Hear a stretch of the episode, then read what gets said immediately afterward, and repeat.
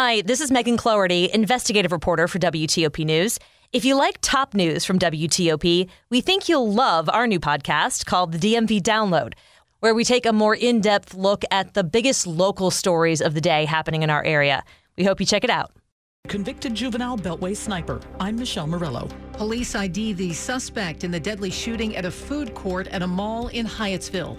A dad and stepmom face charges in the death of their child. I'm Christy King. And the Frederick County Fire Department takes responsibility for the death of a fire captain in a burning home last year.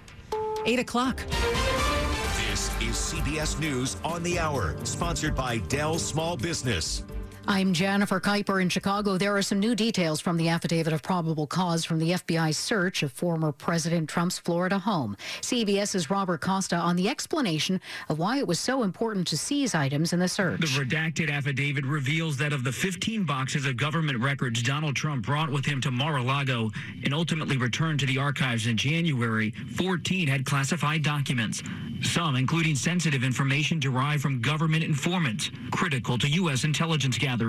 That is the linchpin of the entire affidavit. We are talking about materials that could kill people, as well as, of course, reveal sources and methods really undermine our national security. That's Harry Litman, a former U.S. attorney. Asked how much he knows about the documents, President Biden responds I don't know the detail. I don't even want to know. I'll let the Justice Department take care of it.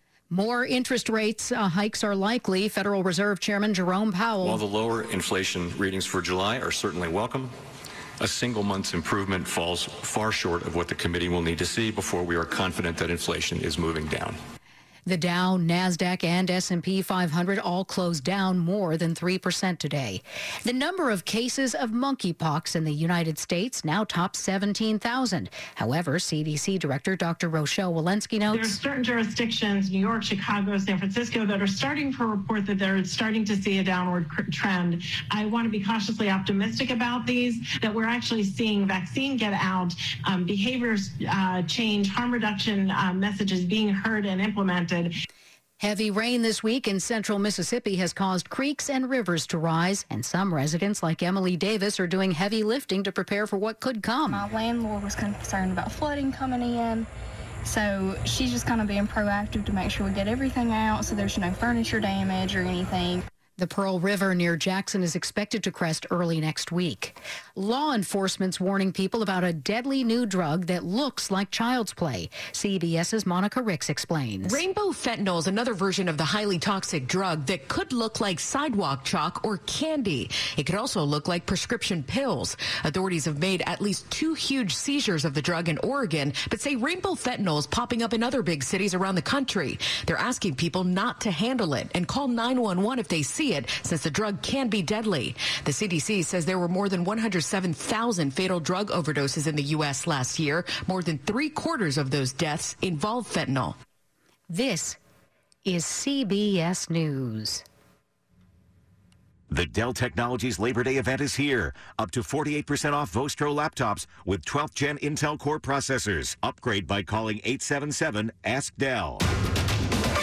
803 on Friday, August 26th, 2022. 83 degrees, dropping to the mid 60s to low 70s.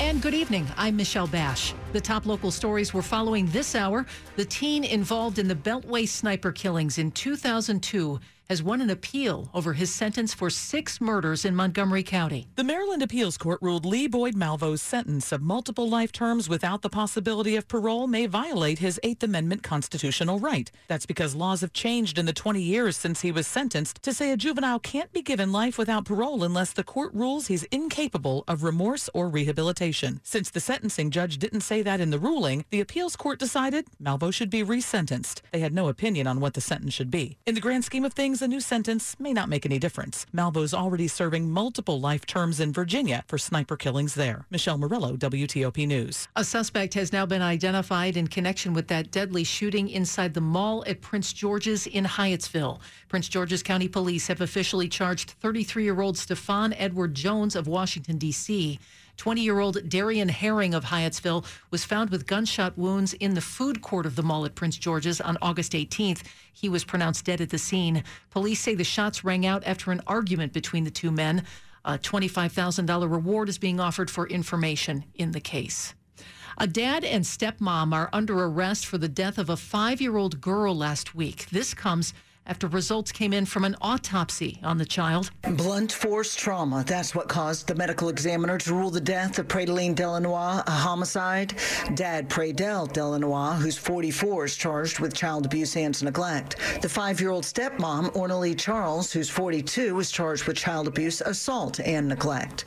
Prince George's County Police say the preliminary investigation reveals the girl's injuries occurred while in the care and custody of her parents. Christy King, WTOP. News. We're learning more about what led to the death of a Frederick County fire captain one year ago. The fire chief released an after action report today, and it says the culture and systems in place at the department are to blame for the death of Captain Joshua Laird. Laird died after falling through the floor of a burning home on Ball Road last August. NBC4 says the report indicated major communications problems. When firefighters first pulled up to that house fire, the report says they had no idea how long it had been burning or the damage already done. The operations assistant chief reportedly did not tell Laird to exit the building despite having issues with water accessibility. Captain Laird fell through the floor and later died.